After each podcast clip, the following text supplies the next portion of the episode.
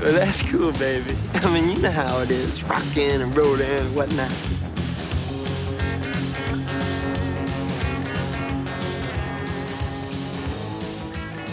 Hey, how's it going? Hey, I'm Lee McCormick. Welcome to Tramps Like Us, a Bruce Springsteen podcast sidecast, rockin' and rollin' and whatnot.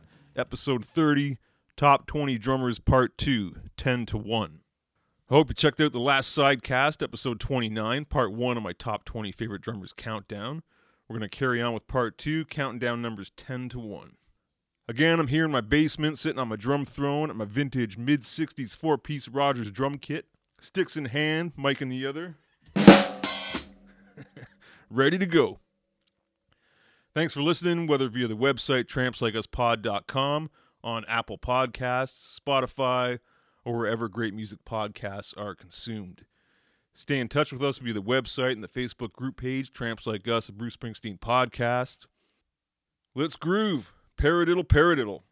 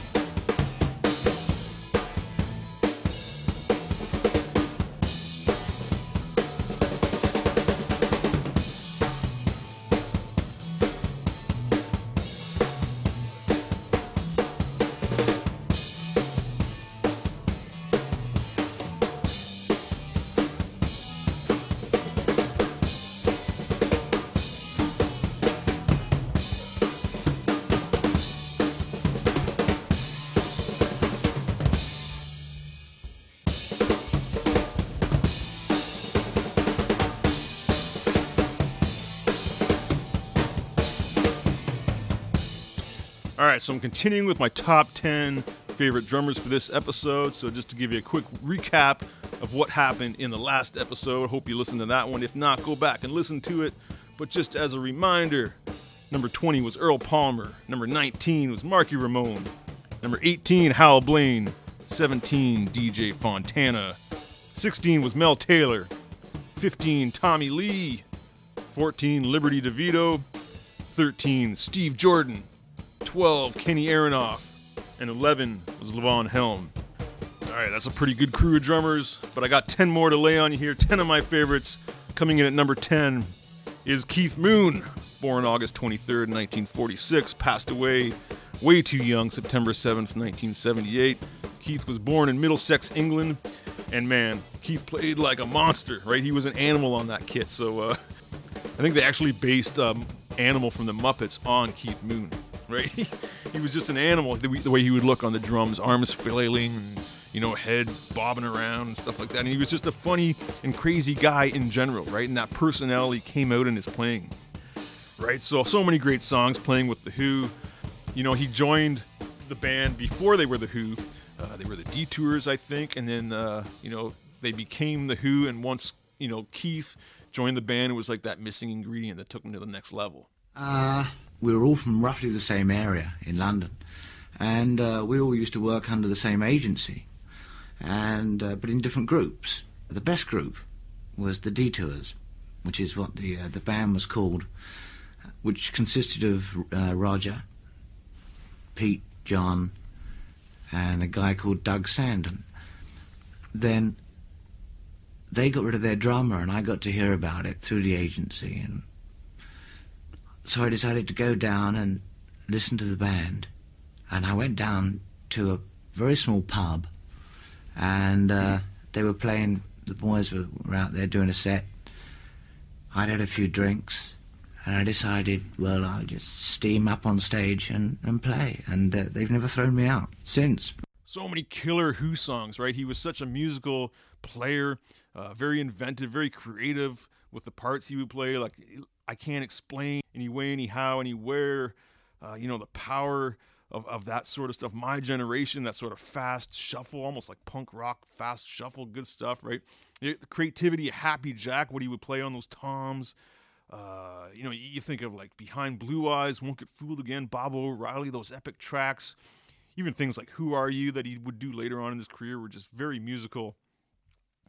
You know, just such a a musical player. And you think of uh, how he would approach some of the original material that, that Pete was doing, right? Like if you think of uh, something like I Can See for Miles.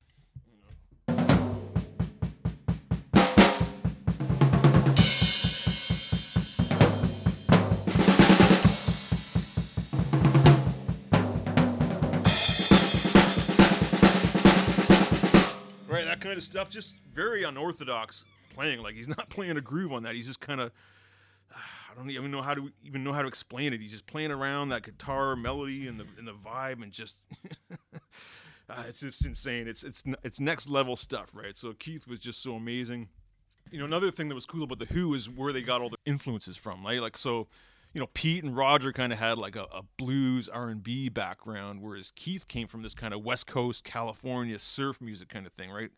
You know, using the Spectre, like that whole wall of sound, you know, and, uh, you know, Keith actually turned in his own wall of sound on the drum kit, right? I think with the, uh, as regards to the albums, The Who Sell Out is uh, one of my favourites. As regard to a particular song, it depends what mood I'm in as to what I like to listen to. If you've been working on a project from the from the ground floor up, you're so involved with it that by the time it's out and it's done, finished, you're on to the next one.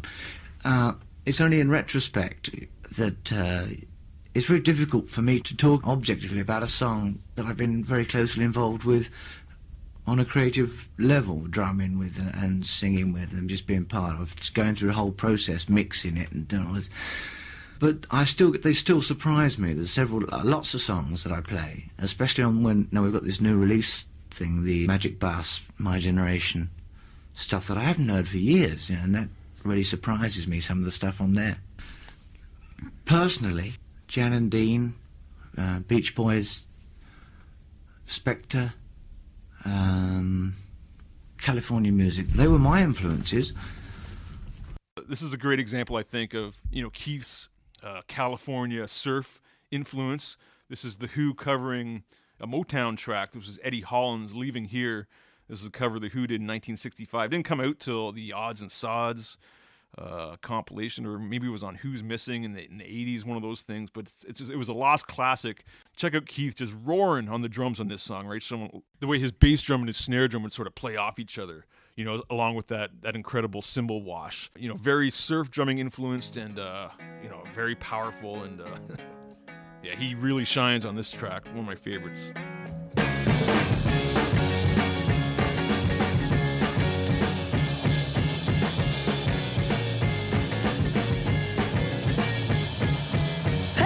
Fellas, have you heard the news? Yeah, the women in this town have been misused. Yeah, I seen it all in the trees last night.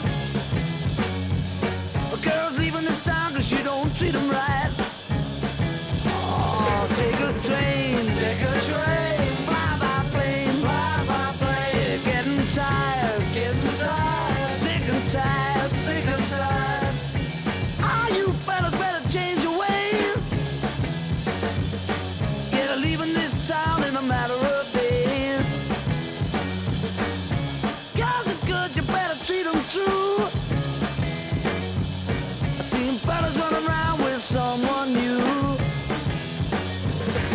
Tired, getting tired, sick and tired, sick and tired. They're leaving here, leaving here, leaving here, leaving here. They're leaving here, yeah, yeah, yeah. Gonna leave on here, be a while.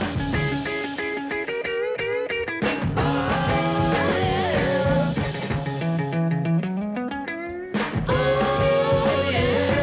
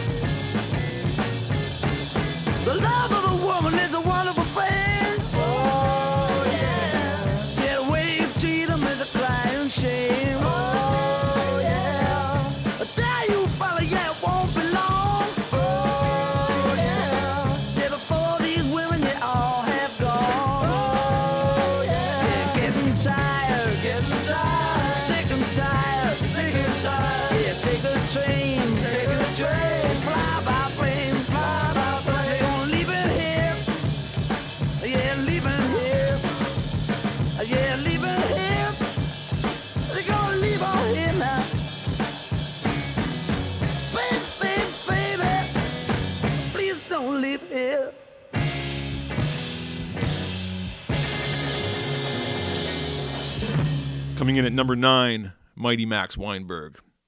Born April thirteenth, nineteen fifty-one in Newark, New Jersey. You know, Max and the Big Beat, right?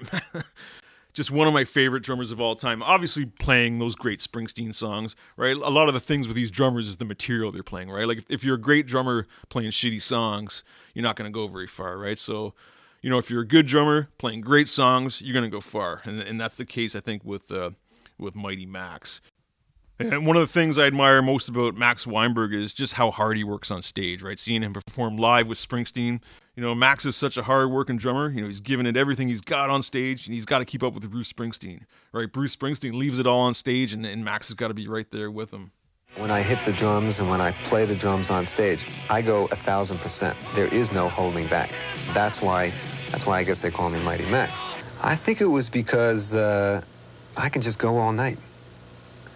You know, see, when you're not the leader of the band, you have to, you can only stop when the leader stops. Mm. So really, I have to be able to go longer than he can. And he can go a long time. My dream had always been to play in a band like this. And uh, I got what I wanted. But I found out during that, you know, sort of quest for that dream that it wasn't all about dreaming. There was a lot more to it. Max joined the E Street Band in nineteen seventy-four. You know, just like Ringo did for him, Max influenced me at a, at a very young age. I really... Uh, got into his playing, that sort of uh, meat and potatoes, kind of basic rock and roll Charlie Watts style playing. I met Bruce Springsteen, and uh, he made me the best offer possible to join his band. This was in nineteen seventy-four, and uh, saw his ad in a paper to audition, went down and played. It was an experience that I've never had anywhere else in my life. Well, everything stopped for me when I saw Ringo Starr play on the Ed Sullivan Show with the Beatles. I mean, that was it. You know, and I was this little kid with the drum set and the dream. But now when I saw Ringo, I had something else. I had a hero. And when I saw him play, I could tell that guy was having the time of his life. And I wanted to do that. I had something happen at the uh, uh, Giant Stadium that was really incredible. I came out one night, and I found a note on the windshield of my car. And it was amazing how what was written in that note hit me. It said, "Dear Max, Uh, I'm fourteen years old and I play the drums, and your drumming really inspires me. I guess you're like my Ringo Starr.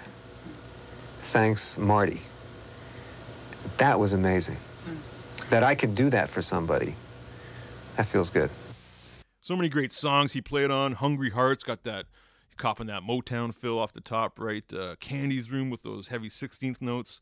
Uh, My Love Will Not Let You Down. That's a that's a great drumming tune. Even some of the recent stuff like The Rising and Radio Nowhere has some great drum parts. You think of, uh, you know, the bass drum on uh, Cadillac Ranch.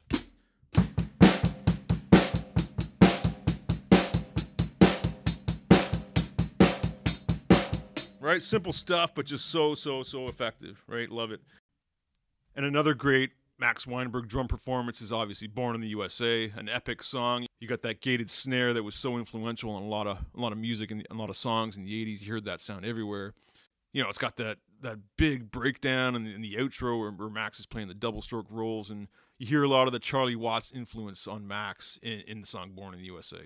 nineteen eighty-two, I'm sitting in this room behind my drums about two o'clock in the morning, and Bruce walks out. And he's got this riff that he's playing, a chugging kind of just chord changes. And I just sort of start playing along, you know. And I remember I'd been listening to a lot of uh, Stones, and particularly the song Street Fighting Man.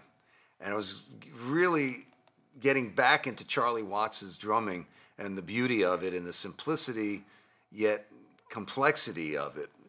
And I sort of channeled Charlie on that song. So if you listen to what I'm playing on the song Born in the U S A, there's a lot of, there's the big beat, but there's also all this little inside stuff that gives it this rolling momentum. It starts out with, mm, and then the bass drum comes in. Then the drums.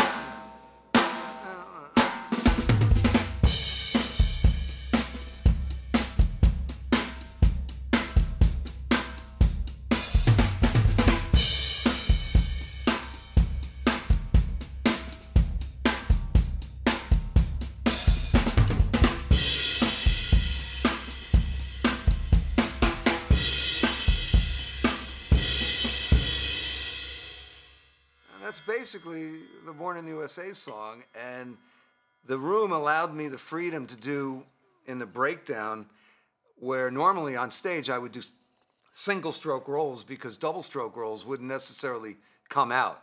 But I was doing all these crazy fills, but it's all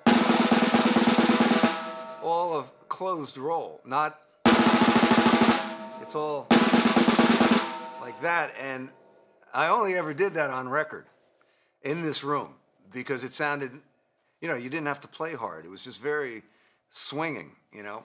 That drum, snare drum sound, it became a real signature. It became a very heavily sort of sampled sound that you ended up hearing on a lot of records in the eighties. It was a pleasure to come here uh, every day and play the drums. You know, some nights were better than others. You can't hit them all, but, uh, you know, I think on that song, on that night in uh, the spring of nineteen eighty-two, I think we hit it out of the park.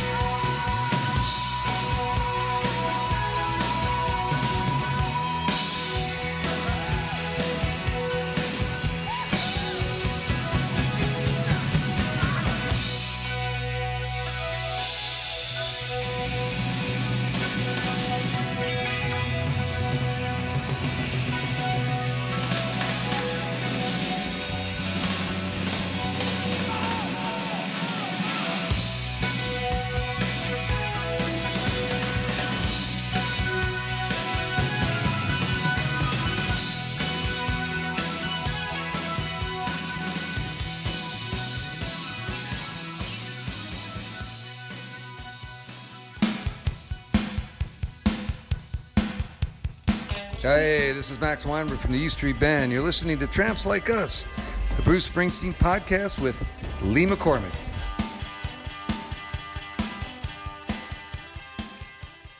Okay, we're at number eight. My number eight favorite drummer is Anton Fig. Anton Fig, born August eighth, nineteen fifty-two in Cape Town, South Africa. Anton was influenced by the British Invasion Cats and, you know, jazz guys like Tony Williams and uh, Elvin Jones and those guys. Creatively ingesting all world music influences and expressing that in his playing. You know, uh, you can really hear how much he studied all these varied styles of music. I listened to uh, the uh, English Invasion a lot, which was, you know, the Beatles and Hendrix and The Who and Zeppelin. And uh, a little later on, I listened to um, jazz guys like uh, Tony Williams and Elvin and Jack DeJohnette. And kind of if you if you take any of those people that I mentioned, um, the cymbals play such an important part. For example, if you take Keith Moon of The Who, his style of drumming was very unorthodox, and it was mostly like just sort of sheets of sound. It almost sounded like he was playing free some of the time, although I think the intention was to be in time, but it was like, you know, just a barrage of sound, and the cymbals were a huge part of that uh, excitement.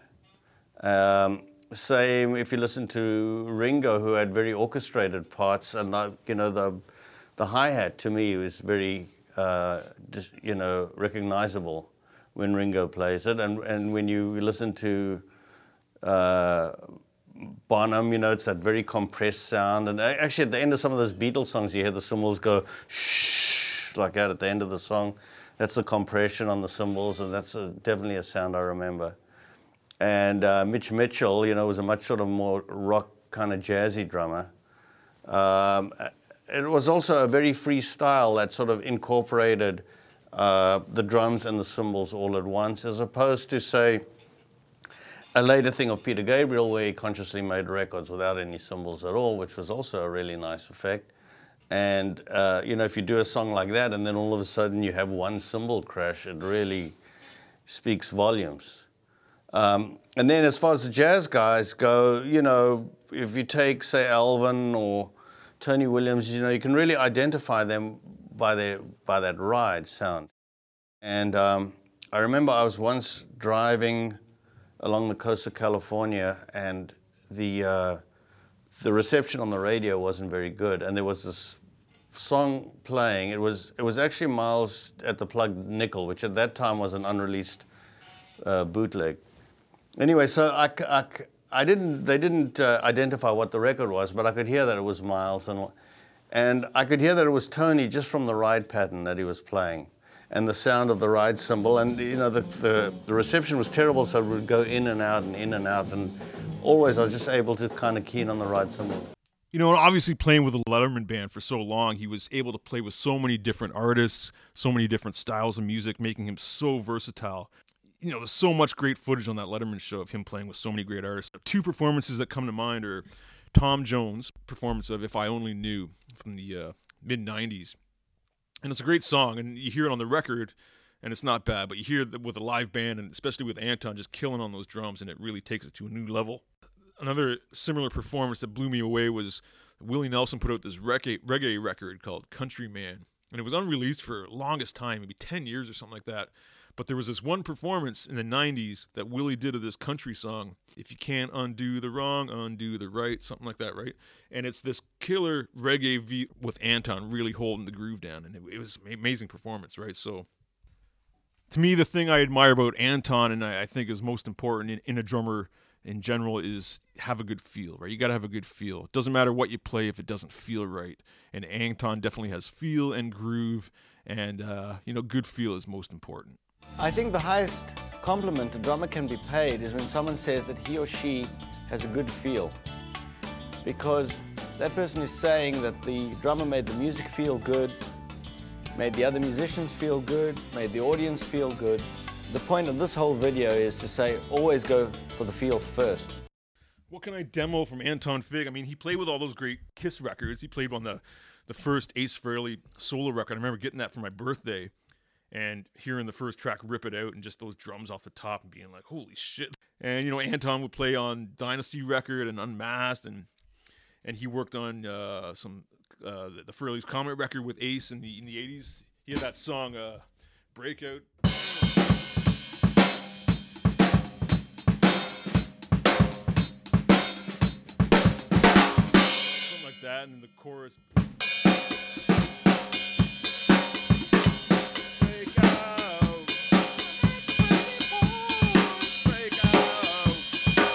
Something like that.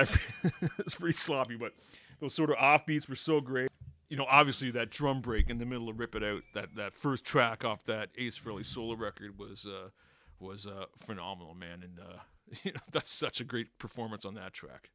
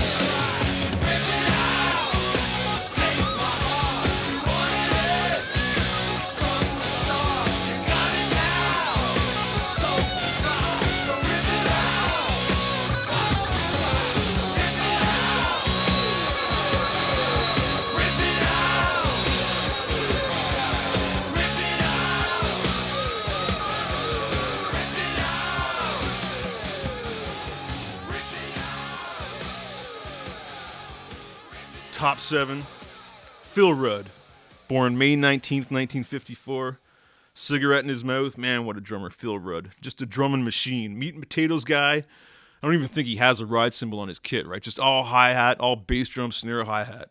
You know, sometimes he'll go to a floor tom. You know, so great. Phil's another guy that's all about feel. You know, just getting on that stage and going to work. Just pouring that cement, right? Just, just hitting that hammer all night long. You know, Phil's a guy that, that understands the feel and the groove. You know, he's able to capture the roll of rock and roll in his playing. You know, it's in his right hand. It's like the right hand is the roll, keeping the keeping the momentum going, and the left hand is the rock, right? Like laying down that backbeat, laying the foundation down. You know, we're a great band, you know, I have no problem saying that, you know. We can play, we can rock, and that's what we do. I mean, we play, if you want to play other stuff, you, you go somewhere else and do it, you know. But here, it's a, the, the one thing is to hook onto the feel, hopefully have a nice sound on stage, and just do the damage, you know. There's very few rock and roll bands. There's rock bands, there's sort of metal, there's whatever, but there's no rock and roll bands. There's the Stones in us. And their, their sound's completely different to us. So we really aim, you know, in, a, in an area that's going back in time to, in, with the sound, still what the old analog sounds, you know. So we try to even keep that. And, uh, and the sounds are bigger than digital. Well, what's, you know? What's the difference between rock bands and rock and roll bands? Well, rock bands, rock bands don't really swing. Rock and roll has a swing, you know, like uh, yeah, you've got your hi-hats, you know. A lot of rock's not got that swing in the hi-hat. It's more becomes stiff.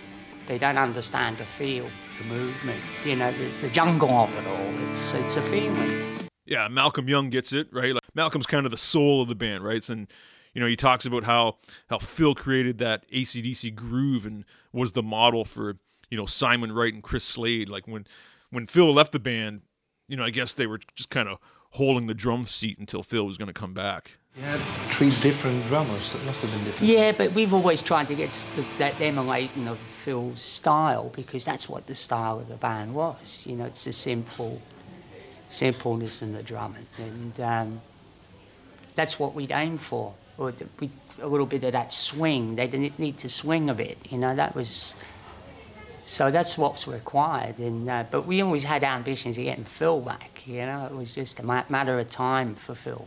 He just needed a, a time-out thing, you know, to get get back to his, his own life and everything. But he said he wanted back, you know, and it was just waiting for the moment. And uh, so we were just putting drummers in there really until we got him back because he, he's as much, he is the real sound with the rest of the guys. It's the real deal, you know.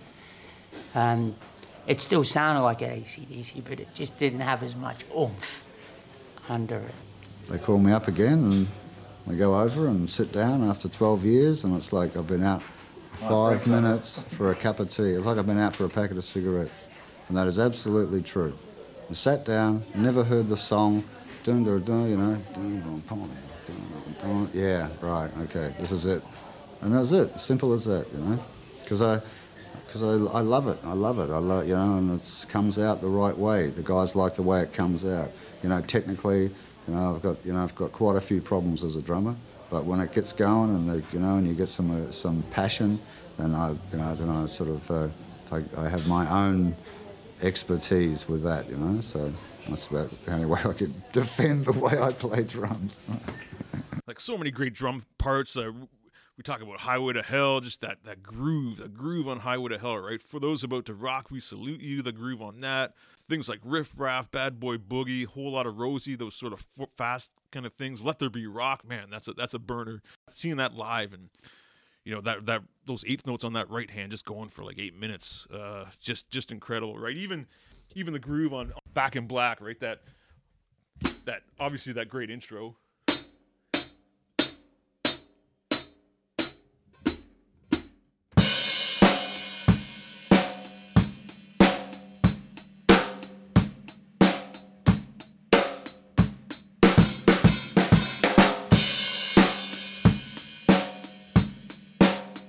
Right, it's all feel, it's all feel.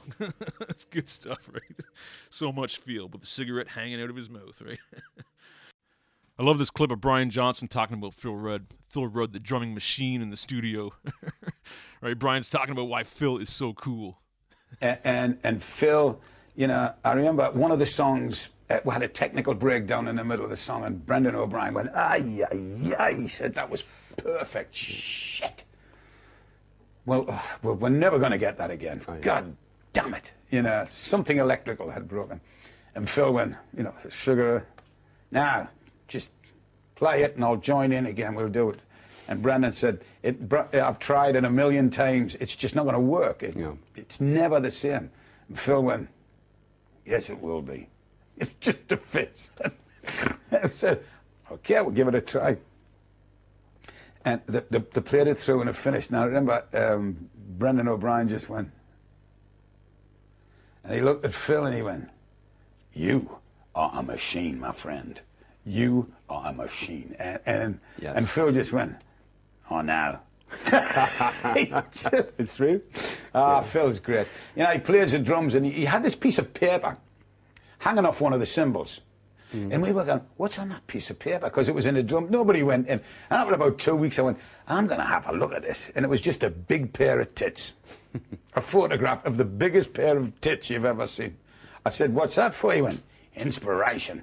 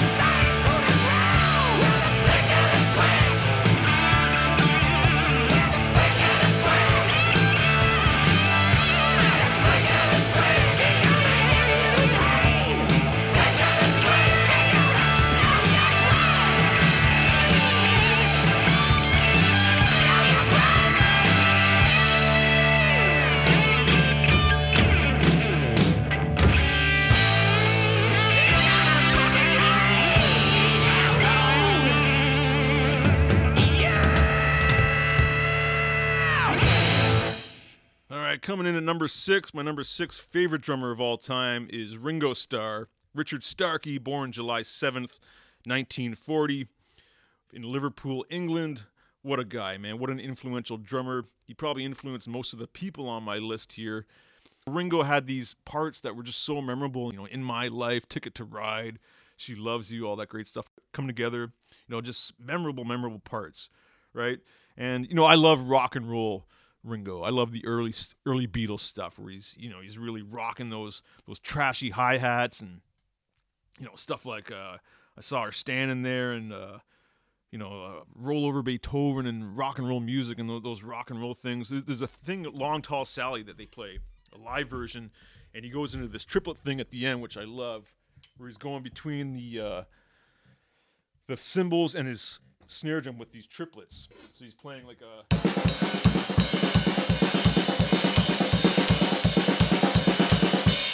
Right, so the song kind of ends on a verse like that, which is just just rocking, so rocking, right? And an interesting thing about Ringo is that he was, you know, left-handed playing a right-handed kit. And that really explained, like, why his drum fills kind of sound that way.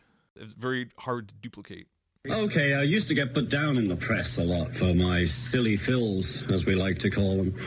And that mainly came about because I'm a left-handed, right-handed drummer. That means I'm left-handed, but the kit's set up for a right-handed drummer. So if I come off the hi-hat and the snare, if I'm doing something like this,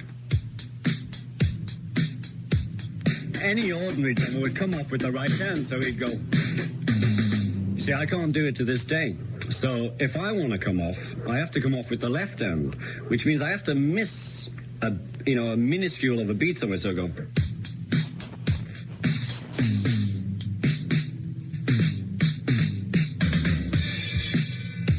and back into it. So that's how that came about, because I just can't play right-handed. Like, I can go round the kit from the floor tom to the top toms, which are on the bass drum, easy. I can't go the other way because the left hand has to keep coming in underneath the right one. So it would sound something like this. Which is very awkward for me because I'm, it's like crushing your hands playing the piano or something. I don't know, but I have to fetch the left stick under the right stick to get to the right tom-tom, if you can figure this out, folks, before I then hit with the right hand. So then I... But my style turned into the so-called funny fills because it would be...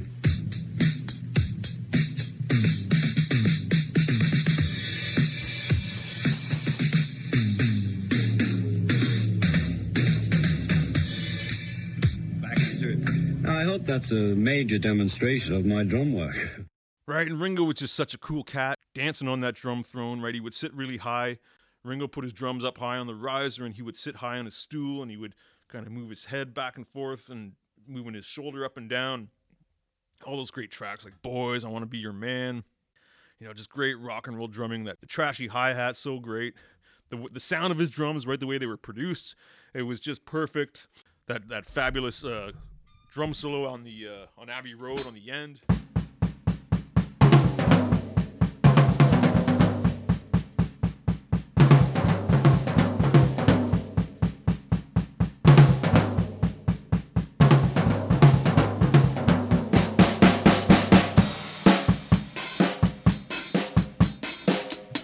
Right, so that stuff was so great, but you know, like I said, I love all the early stuff. I love the Mersey beat, rock and roll Beatles, you know, the early sixties stuff. So the first film footage of Ringo playing with the Beatles was at the Cavern Club, right? So there's this grainy footage of them playing this song, Summer the Guy, at the Cavern Club, right? So this is an old Mersey beat standard from early sixties, written by Lieber and Stoller, Richard Barrett. Check out this great drumming performance of the Beatles with Ringo Starr playing Summer the Guy, live at the B B C, June nineteenth, nineteen sixty-three. Just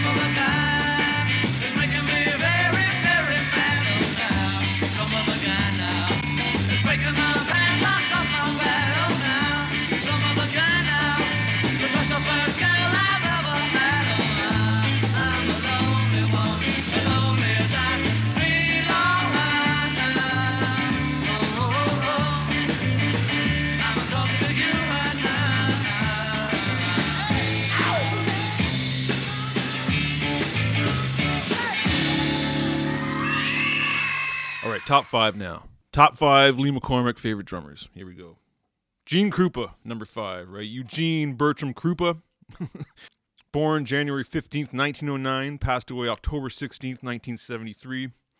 Gene was from Chicago, and at a very young age, he worked at a music store, and, and that's what kind of turned him on to the drums.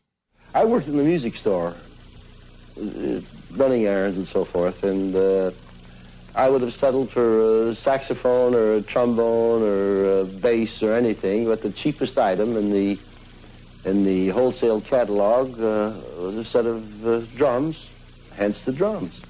Drumming man, he's a drumming man. You know, Gene was a one-man drumming army. You know, he studied the instrument and became a master. He was kind of the first drumming star. You know, he put the drums up front in the mix, and, you know, he featured the drums, always a spotlight, always a solo. You know, he'd make the drum kit a feature of the of the performance, a feature of the, the concert, a feature in the band. You know, it wasn't just a timekeeping support role. He's very flashy, very flamboyant, and had soaring drum solos. I was what they call a, a homemade drummer, you know, but uh, after I got with Red Nichols and got into playing musical comedies, and uh, uh, I, I saw the need for, for formal training, and uh, I haven't stopped yet as far as trying to learn is concerned. Uh, a big part of, of uh, my drumming is, is what they call independence, the ability to work this hand against this hand and this foot against that foot.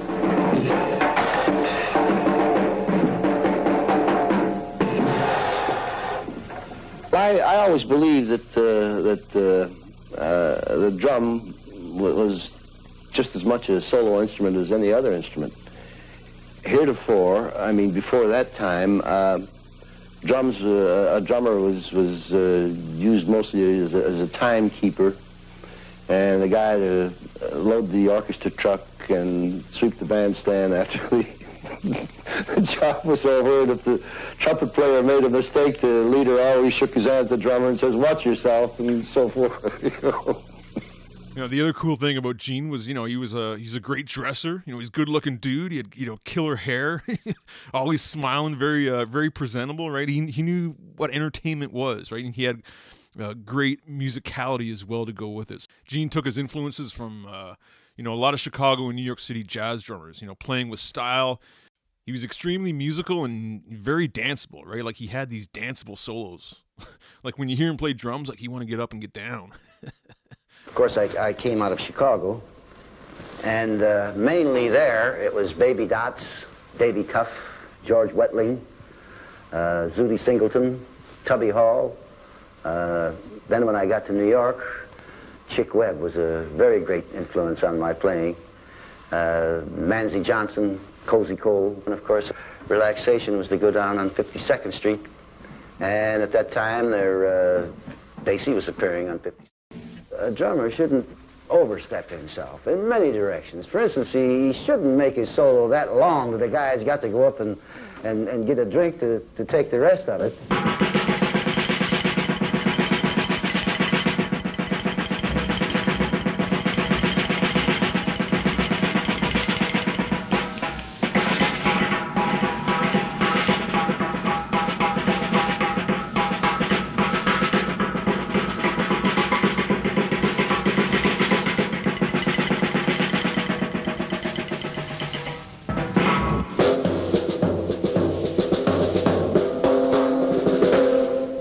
I mean, he should be able to feel that he's losing the interest of the of the audience and and quit, you know, give the signal for the band to come on in, which in my case used to be, uh, oh, I haven't got a cowbell here, but I always, uh, when I was getting ready to go out, I never had a, in my own band, I never had a stipulated amount of bars to play, but when I gave, I'd be playing along, and when I gave this signal, that would mean that uh, that uh, I'm going to go out pretty soon, and of course I'd make a, a pretty obvious break uh, as to where they should come in, like. Uh... And obviously you got to talk about the sing, sing, sing, drum pattern, like we talk about danceable, danceable drum solos.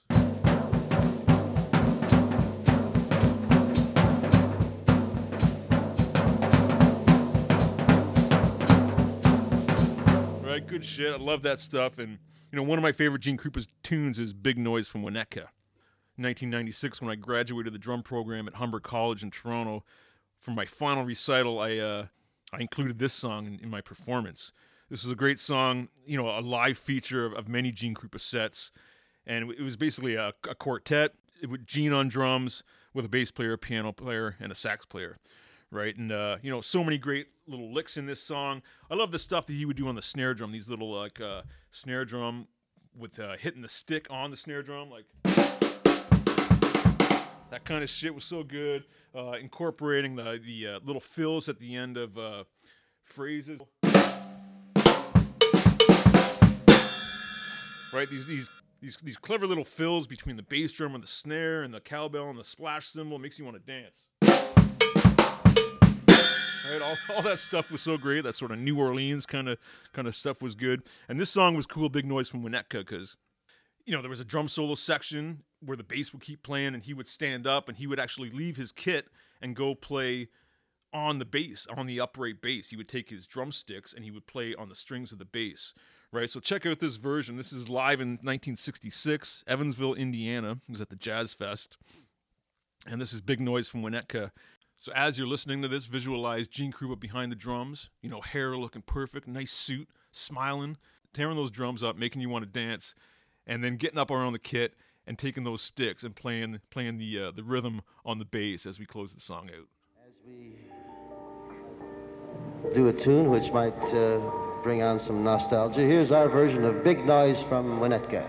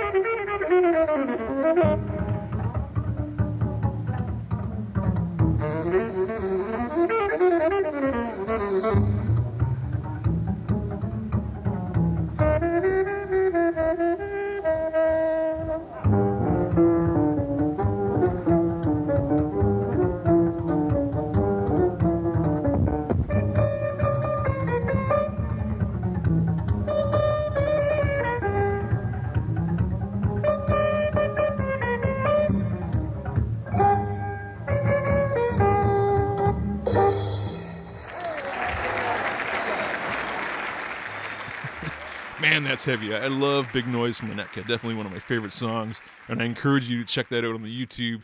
Check out a visual that, uh, you know, you won't be disappointed. Gene Krupa is just the best.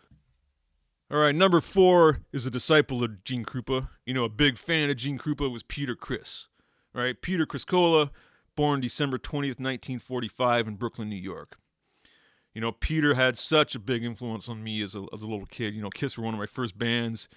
You know, I'd put on that live record, and I'd get some pillows and I'd some wooden spoons, and I would, I would do my best Peter Criss as, as, as I was listening to that record. I just love his playing, and you know, I, I had a thrill. I was able to meet him a couple of years ago, and you know, tell him what an influence he was on me, and how much I appreciated those records, and it was amazing. So, you know, Peter Criss was all feel, he was all soul, he was all heart. He took a lot of influence from Gene Krupa. You know, he had influence from Ginger, Ginger Baker, Mitch Mitchell, that kind of thing, right? And he, you know, British invasion stuff as well, but he had a jazz background, and I think he was able to incorporate some of that, some of that swing into some of these Kiss grooves, you know, bring some of that sixties R and B influence combined with some, the British invasion, you know, heaviness, the hard rock of the British invasion guys, um, you know, the, the Creams and the Deep Purple and Led Zeppelin and stuff like that, you know, mixing it with that R and B, bringing in some of that jazz, jazz swing to it, you know, um, some of the the flashiness, the showmanship of Gene Krupa, and just mixing it up all together, and out came, uh, you know, an incredible drumming style, I think, that really, you know, helped Kiss become one of the biggest bands in the seventies, you know. The snare drum pattern I stole from Gene Krupa. There's a song he did called Wire Boy Stomp, Wire Brush Stomp, where he keeps that pattern on brushes. And I thought, what would that be like on sticks? And so I tried it. It came out great. I was at practice. I was practicing it, and I just threw a hi-hat, which he did. I caught from Krupa also. Gene Krupa, number one, is my idol. Everything pretty much I did of jazz came from his the influence of watching this man. He was amazing, and anything I could take, I took. And that because I played jazz for probably ten years before rock and roll. So when I got with the guys with, with Kiss, when we started the band, I would incorporate any chance I could get a jazz fill, a jazz statement, a jazz. I'm not, you know, I'm not a, a technical guy, so I don't. I didn't go to college and learn all these technical terms of four by sixes and twenties by twos and sixes and fours. I play by feel. That whole solo, believe it or not, I didn't even think about it. I went up there. I started with the pattern as usual on the on the, the snare drum as he's talking about the, the shuffle kind of thing, and everything just fell into place. It just, before I know it, I started going over to the floor, which was a little rip-off from Sing Sing Sing that I threw in there. And then I would remember this other fill that maybe Baker did or or or Mitch Mitchell. I was very influenced by Mitch Mitchell. Mitch Mitchell was a great jazz drummer, which was playing with Jimi Hendrix. And here's now a jazz, rock and roll. And I loved it because it was so different. And I didn't know if I could get away with it, that stuff in those days, because no one was doing it. But I just did it naturally, and it would just fall into place. And then later on again, someone, how did you do that hi-hat thing with the, and I would, I don't know. I just, you know, the greatest thing I, I think about with me is it's all feel. There's no thought. I never go up, I never went up ever on stage with thinking, okay, I'm going to throw in doubles here and triples here, and I'll do a few paradiddles there. And I just play by feel, and God's been so good to me that the feel I play with has been spot on. And the influence that Gene Krupa had, Sing Sing Sing, on the song one hundred thousand years. We think of the Peter Criss shuffle, which I've demonstrated before, where you're taking a basic shuffle. Right, Peter Criss is, you know, getting rid of that shuffle in the hi-hat, putting it in the bass drum a little bit. Right, and then he's doing kind of a skip beat on his hi-hat. With some ghost notes on the snare in there. Right, and he goes into the solo, and we get into this, this kind of triplet thing. Between the snare and the toms.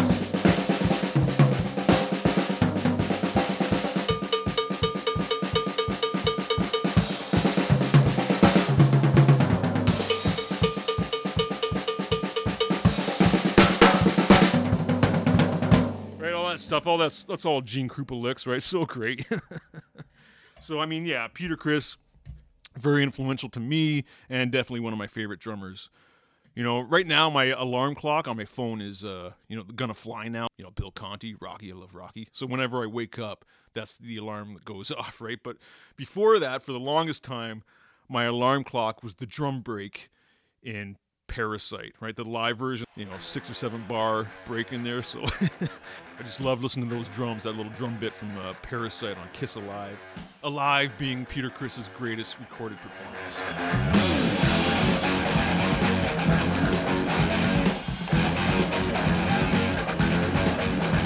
She'll always be there, try to travel home. She's my shit.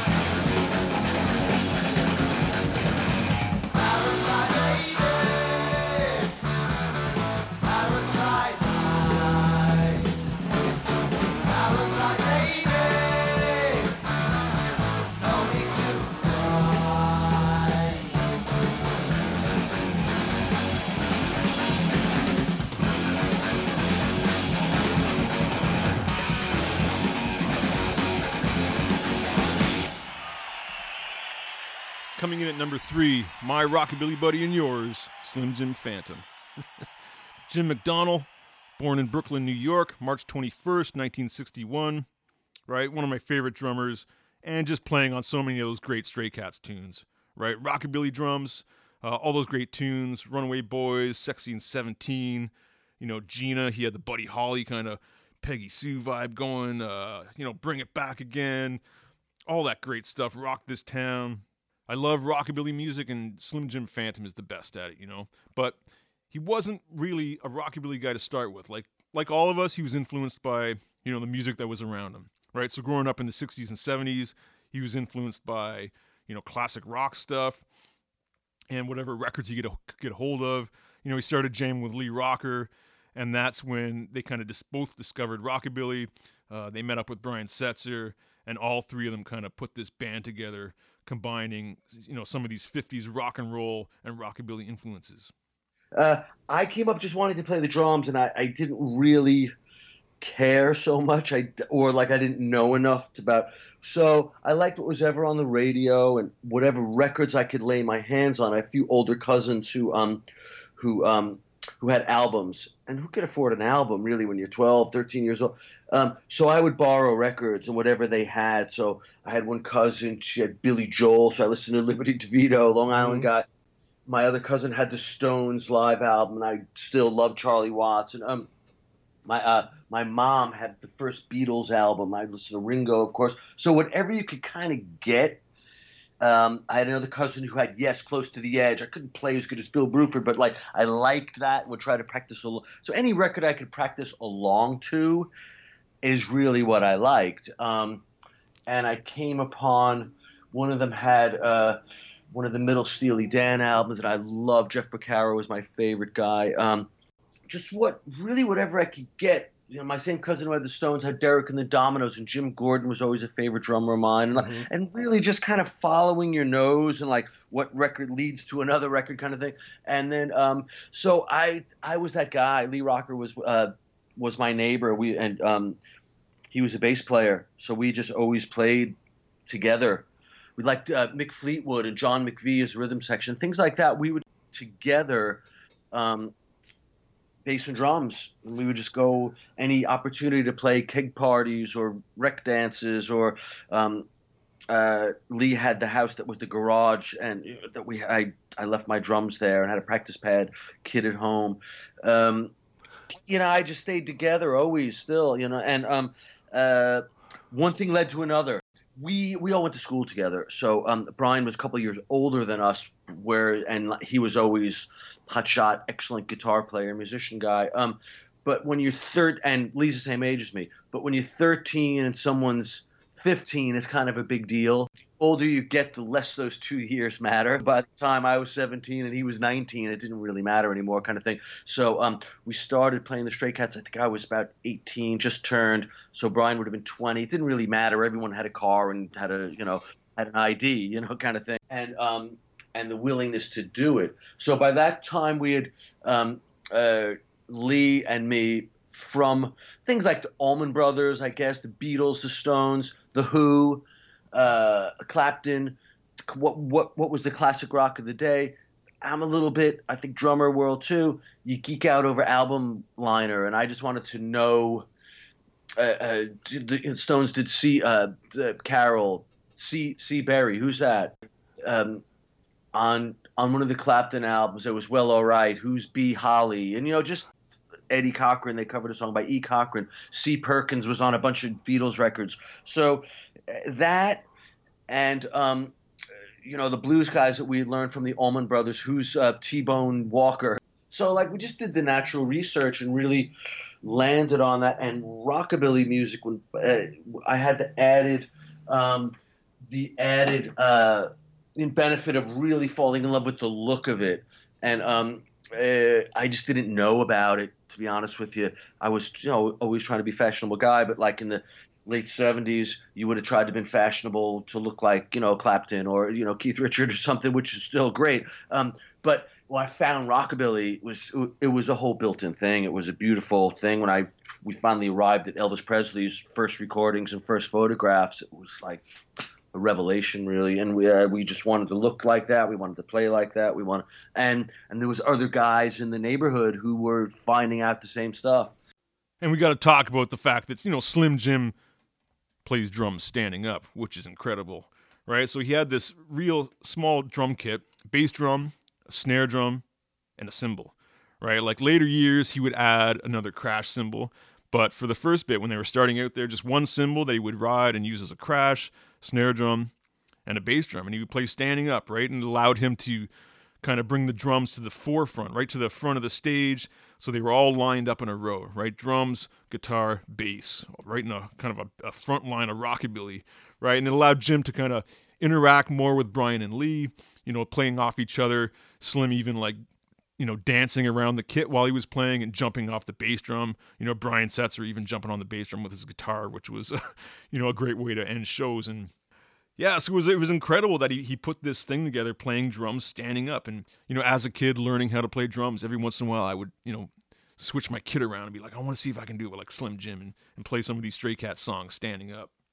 See, when we started doing it again, it was things weren't so, so accessible now with the being able to get online so quickly. Is um, so we were basing everything that we, our, our lives on like a few records that we managed to find and the...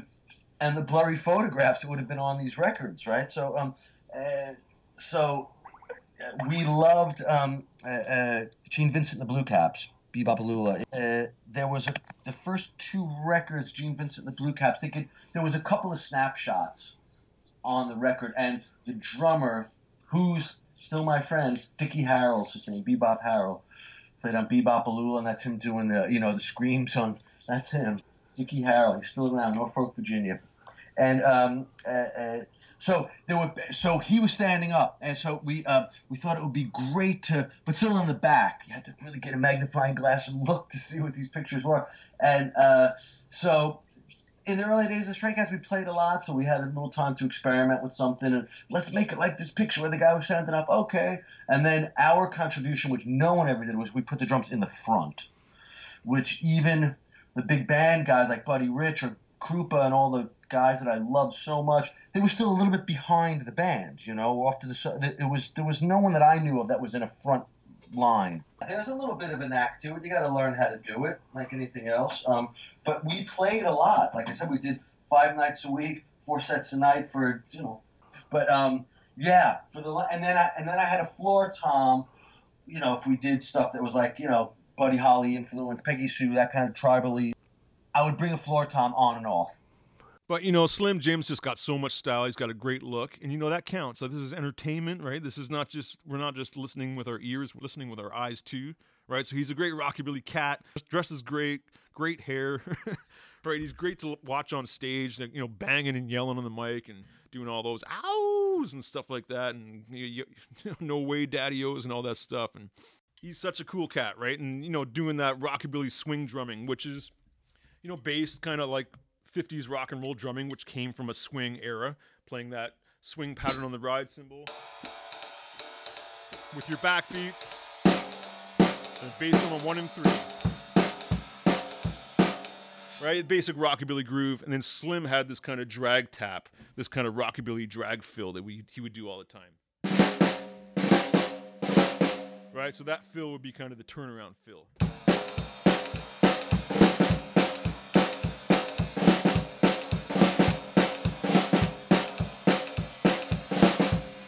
Right, good stuff. And that's the kind of, you know, the swing and the rock, right? The rock and roll, the swing and the rock, the rock and the roll. That's the trick to it. It's got a swing and it's got a rock, and I don't know how to notate it or explain it somehow, but there's like a few things that I, you know, five or six things that I know how to do, and a few of them I I can totally bring back to the original stuff that I learned from, you know, my first lessons in the music store, Mousy, and that's one of the ones in Chapin um, that... um.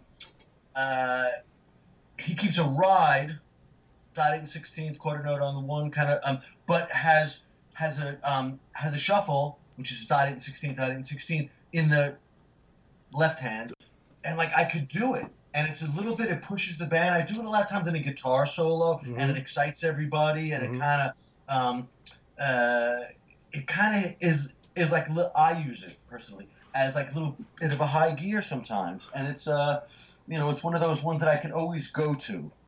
Slim Jim Phantom is the coolest. Like, whatever he does, he swings and he rocks, right? So, so let's listen to Double Talkin' Baby. It's a live version. Double Talkin' Baby is a cover of a Gene Vincent song. It was originally on their debut album from nineteen eighty, but this is uh, this is from their live tour in twenty nineteen. This is the Cats on the forty tour. This is their, they're playing a club in their hometown, Amityville, New York. This is a fun gig, and this song showcases some great rockabilly German by my rockabilly buddy and yours, Slim Jim Phantom. Rockabilly music, it might not be for everybody, but if you like it, we're the best at it. Yeah!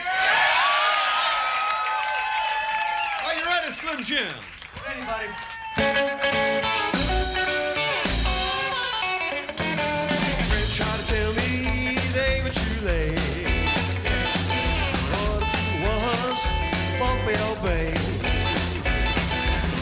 Me crazy, listen, baby.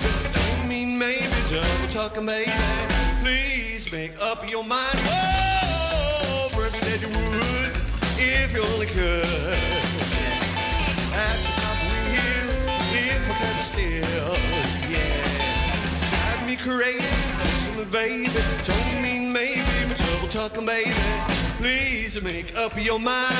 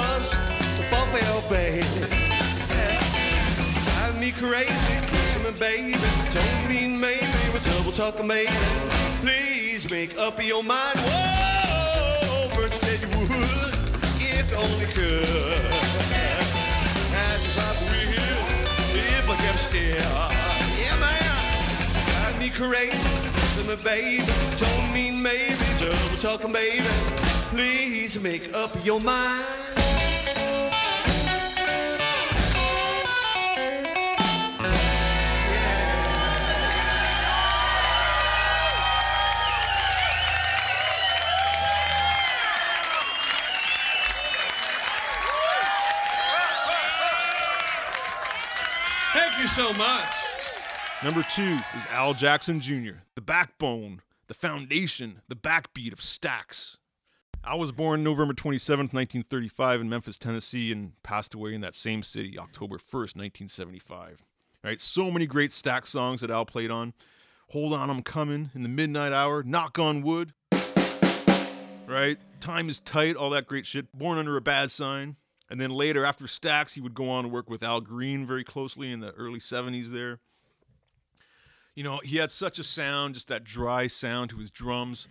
Al was one of the first guys to be a salaried musician at Stax. He was so in demand that he was able to demand a salary, and they gave it to him. He was so good, right? He had such a great sound of those drums.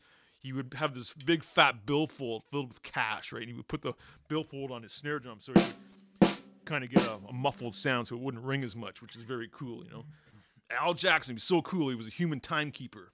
You think of that quarter note shuffle on Green Onions. I always, I teach drum lessons, and you know that's one of the very first lessons I teach is the quarter note shuffle uh, on Green Onions, because it's it's seemingly easy, but it's not, right? It's simple, but it's complex. Well, it's not complex, but it, it's simple, but it's tricky to get that feel correct, right? To be able to shuffle with just quarter notes, right? Playing that fill, that Green Onions quarter note shuffle.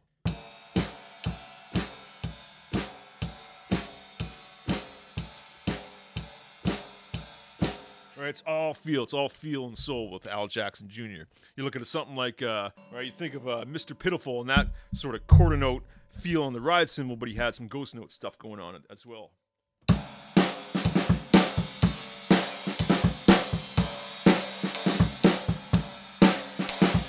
Right, and that fill he would do in that song. Uh,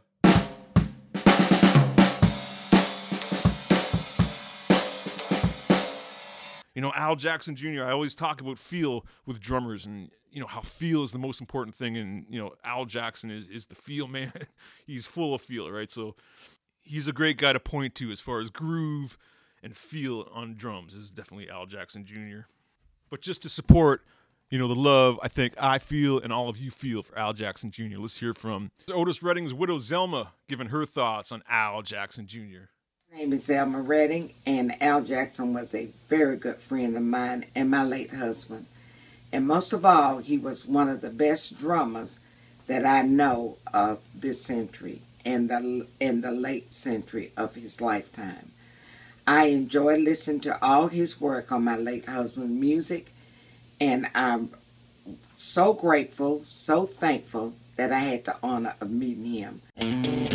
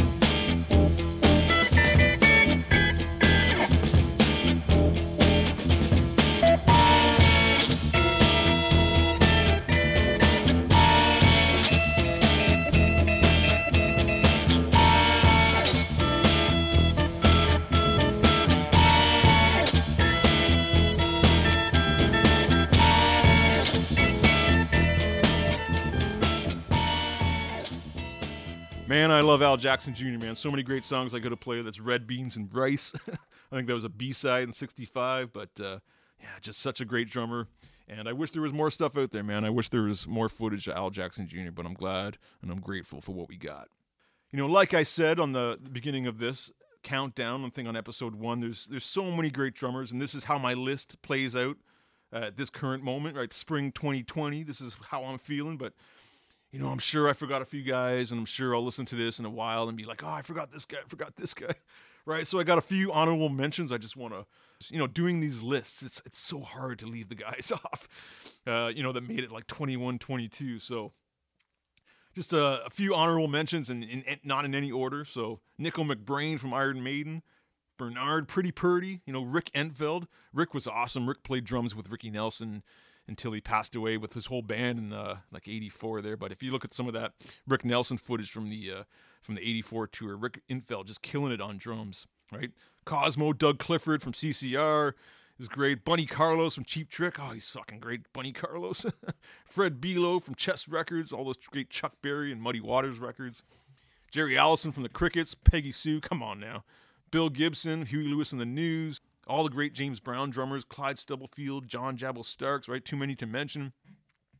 Uh, I love the Allman Brothers. Uh, their drumming tandem of Butch Trucks and J-Mo were great. Bill Ward from Black Sabbath was awesome. Right? Elvin Jones. All the jazz guys. Art Blakey. Buddy Rich. And, you know, Jim Keltner, of course. But, uh, you know, I got to go for my number one pick, obviously, it's Charlie Watts. Charlie Watts of the Rolling Stones, right? Born June second, nineteen forty-one, London, England. And it was basically seeing Charlie Watts play drums, which made me want to pick up the sticks myself and become a drummer. You know, seeing that concert film, Let's Spend the Night Together, from nineteen eighty-two, was just uh, an incredible moment for me.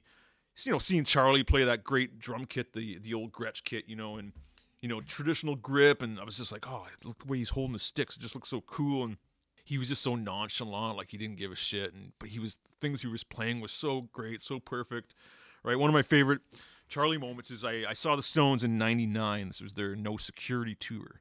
And uh, it was Air Canada Center, like an arena tour. And, you know, my seats were sort of behind the stage, and I was thinking this was going to be not that good, right? Behind the stage. I don't think I'd ever seen a show behind the stage. And the seats were not directly behind the stage, but sort of off to the side. So sort of in that sort of five o'clock corner of the back there, right? I had a perfect view of Charlie Watts sort of from the side and behind. So I was able to watch Charlie Watts for an entire show. Like, uh, like I'd never seen him before. And it was amazing, like, just seeing him wind up for these fills. And I, I thought he was like a boxer. Like, he's almost like he's a ballet dancer when he's playing the groove. And he's very light and he's very, you know, like dancing up, dancing on those on those drums. And then he would wind up for a fill and it would be like a boxer in a heavyweight title fight. Just reeling back and just, you know, smashing that, that China cymbal, right? It was so cool. And it was also amazing to see the interaction between Charlie and Keith. Right, because you always hear, oh, those two guys are kind of joined at the hip in the band, and, you know, you've heard that Charlie Watts only has Keith Richards in his monitor. So there were moments when you see, you know, Keith turn around on stage and go back towards the drum riser and make eye contact with Charlie and kind of jam out with them together, which was, was so beautiful, right? And the thing we got to talk about with Charlie, obviously, is uh, the way he would lift off on the hi-hat on two and four while he's playing like a hi-hat snare groove, right? So... basically, you've seen it before, but to hear it, you know, a simple eighth note rock groove might be. But Charlie would lift off the hi-hat on two and four, so you get a. Right, just that little hesitation, that little space would let the uh, would let the groove kind of sit a little deeper, you know. There's a cool clip of Charlie discussing this with Jim Keltner. I never yeah. knew I did it. He's the one who sat behind me when Bobby took us and said that I did it. I never, let and me, then I saw it on okay, my let, hater, actually. Let, let me uh, answer that then yeah. for, for Charlie, okay? Because I've done this so many times. Uh, here's what happened as far as as far as I know. Uh, I was uh, hanging out with uh, Levon Helm of the band. They Those guys were recording at Sammy Davis Junior's home in... the Hollywood Hills, for, and and I never can remember the, the albums, but it was the album that had uh, The Night They Drove Old Dixie Down.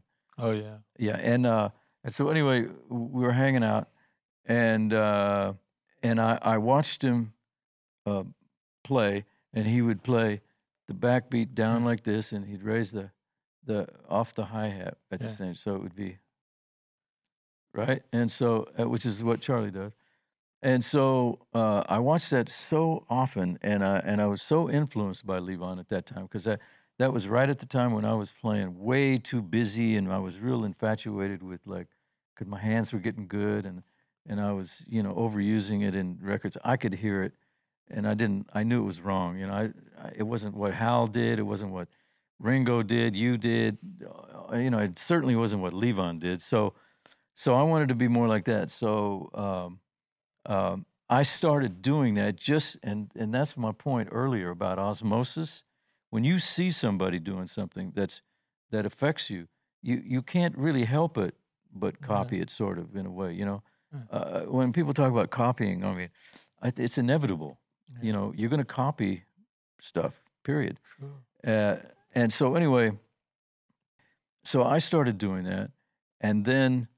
Charlie told me, you told me years later, not not that many years later, you told me you were watching the Bangladesh movie and you saw me doing it. Yeah. And you and again, that same kind of thing. It yeah. you started doing it. Yeah. And then Steve Jordan saw you doing it and Steve started doing it. So Steve yeah. does that.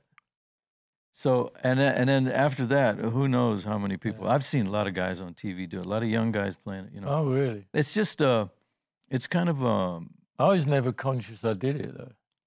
I think the reason I did it was to, cause, uh, to get the hand out of the way to do a bigger Yeah, that's so that's, that's the way Levon, that's the reason that's, Levon oh, did Oh, it. yeah. You know, and Charlie was a musician. You know, he wasn't an entertainer like Mick Jagger, like the way Mick Jagger would command an audience and just... you know, rule that stage. Charlie was kind of more nonchalant and kind of liked being in the background there and laying the foundation down. Like, he was a musician, right? He, despite playing like these huge stadium gigs and stuff like that, like to him, he was just, just a guy playing drums, you know? And that's why I loved him so much, right? He always seemed so unaffected, you know, like he, he almost seemed bored while he's laying down that groove for Keith and the band to hold on to. I mean, really, you, uh... if you look in here, it's like, that's all I can see. So what's out there is, just goes on forever or not. I mean, Copacabana Beach just went on and on. We had three sets of monitors going, it was so big. Mm. Uh, but it was quite special, you know, that one. But you, really, once you start a song, once you start playing, it's Keith, Ronnie, and uh, Peter Pan running all round, because, you know, that's it. That's the world you're in there. So this bit, you know, Mick is the one, and him, I mean, he, he entertains. I don't really do that. I just sit. So uh, for me... Yeah, but he provides a comfort zone that we couldn't operate with without, mm-hmm. because if Charlie ain't comfortable, forget about it. Yeah. In a way, it's, it's in a big way, it's true. Yeah. Right, and you talked a little bit about Charlie's great drum kit, you know, playing those Gretsch kits in the early sixties. He was playing Ludwig, I think, you know, and, you know, towards the end of the sixties, early seventies is when he started playing Gretsch kits, you know, and there was a period there, I think from like sixty-nine to seventy-four, seventy-five, where he didn't have a crash cymbal between his hi-hat and his rack tom. Right, so he had one ride cymbal and one crash cymbal over on his right side by the floor tom. And just on his left side, he just had that hi-hat snare kind of rack tom combination, no crash cymbal, which was odd. You know, later in the seventies, early eighties, he would, you know, put a China cymbal there, which was flipped backwards, right? And that became kind of a signature sound of Charlie, that sort of China crash. That's how I play. I don't need all the other. I don't play like that anyway. I'm simple. How does you that complement the Stones sound then? Keeping it I've simple. Got no idea. I've just been sitting there playing, and Keith said, that's all right, then fine. Or he says, that's good, then... But know, I bet then... you've got a set of gongs at home, haven't you? Gongs. And eight more tom-toms. I, I have yeah, yeah. got. I played the other day, and I forgot I had it, a vibraphone from the thirties. Lionel Hampton, move yeah. over. Yeah. He's got double bass drums as well. No, he hasn't, folks. Yeah, well, I have, but they're two different makes and two different sizes. You know, some great Charlie Watts drum tracks we need to talk about, like Satisfaction is incredible, that stomp, that quarter note stomp there, Paint It Black with the with the, the rack tom stuff and the once again the quarter note stuff and going to the, the trashy hi-hats on the on the chorus. Brown Sugar was is just an amazing track with the, with the floor tom, Sympathy for the Devil, that, that samba beat he plays on the snare with the, the cross stick and the brushes kind of thing.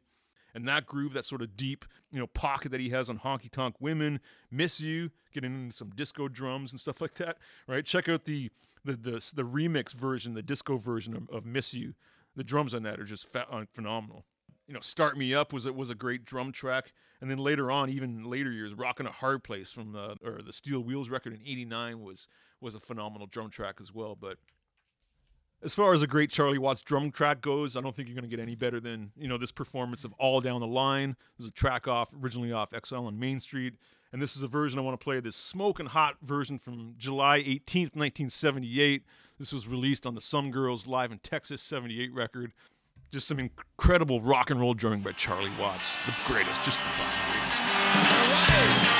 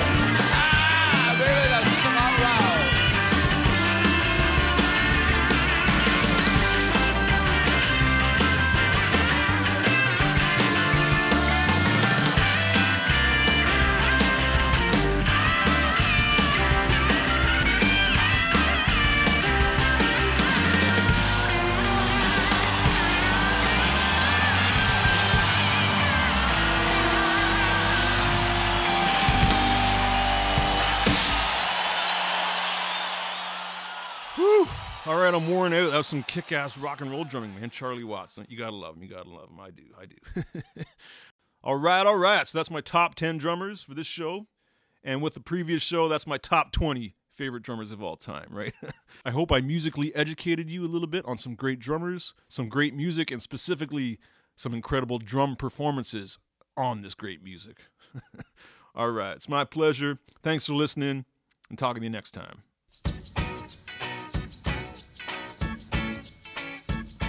That's the show, friends. Thanks for listening. You can find us on our website, Tramps Like Us Pod dot com, communicate with us on Facebook, on our Tramps Like Us podcast group page, and on Twitter, at Tramps Like Us Pod. Don't forget to subscribe to the show on iTunes, where you can leave a review and a five-star rating. Rockin' and Rollin' and Whatnot Sidecast is a non-profit audio fanzine created by fans for fans and is available for free. We are not affiliated with Bruce Springsteen or any of the artists featured on the show. If you have heard any music you like, please find it and purchase it via iTunes, Amazon, your local record store, or wherever music is sold. As always, gratitude and respect to all of the great musicians and performers we feature on the show. Stay cool and keep rocking and rolling and whatnot.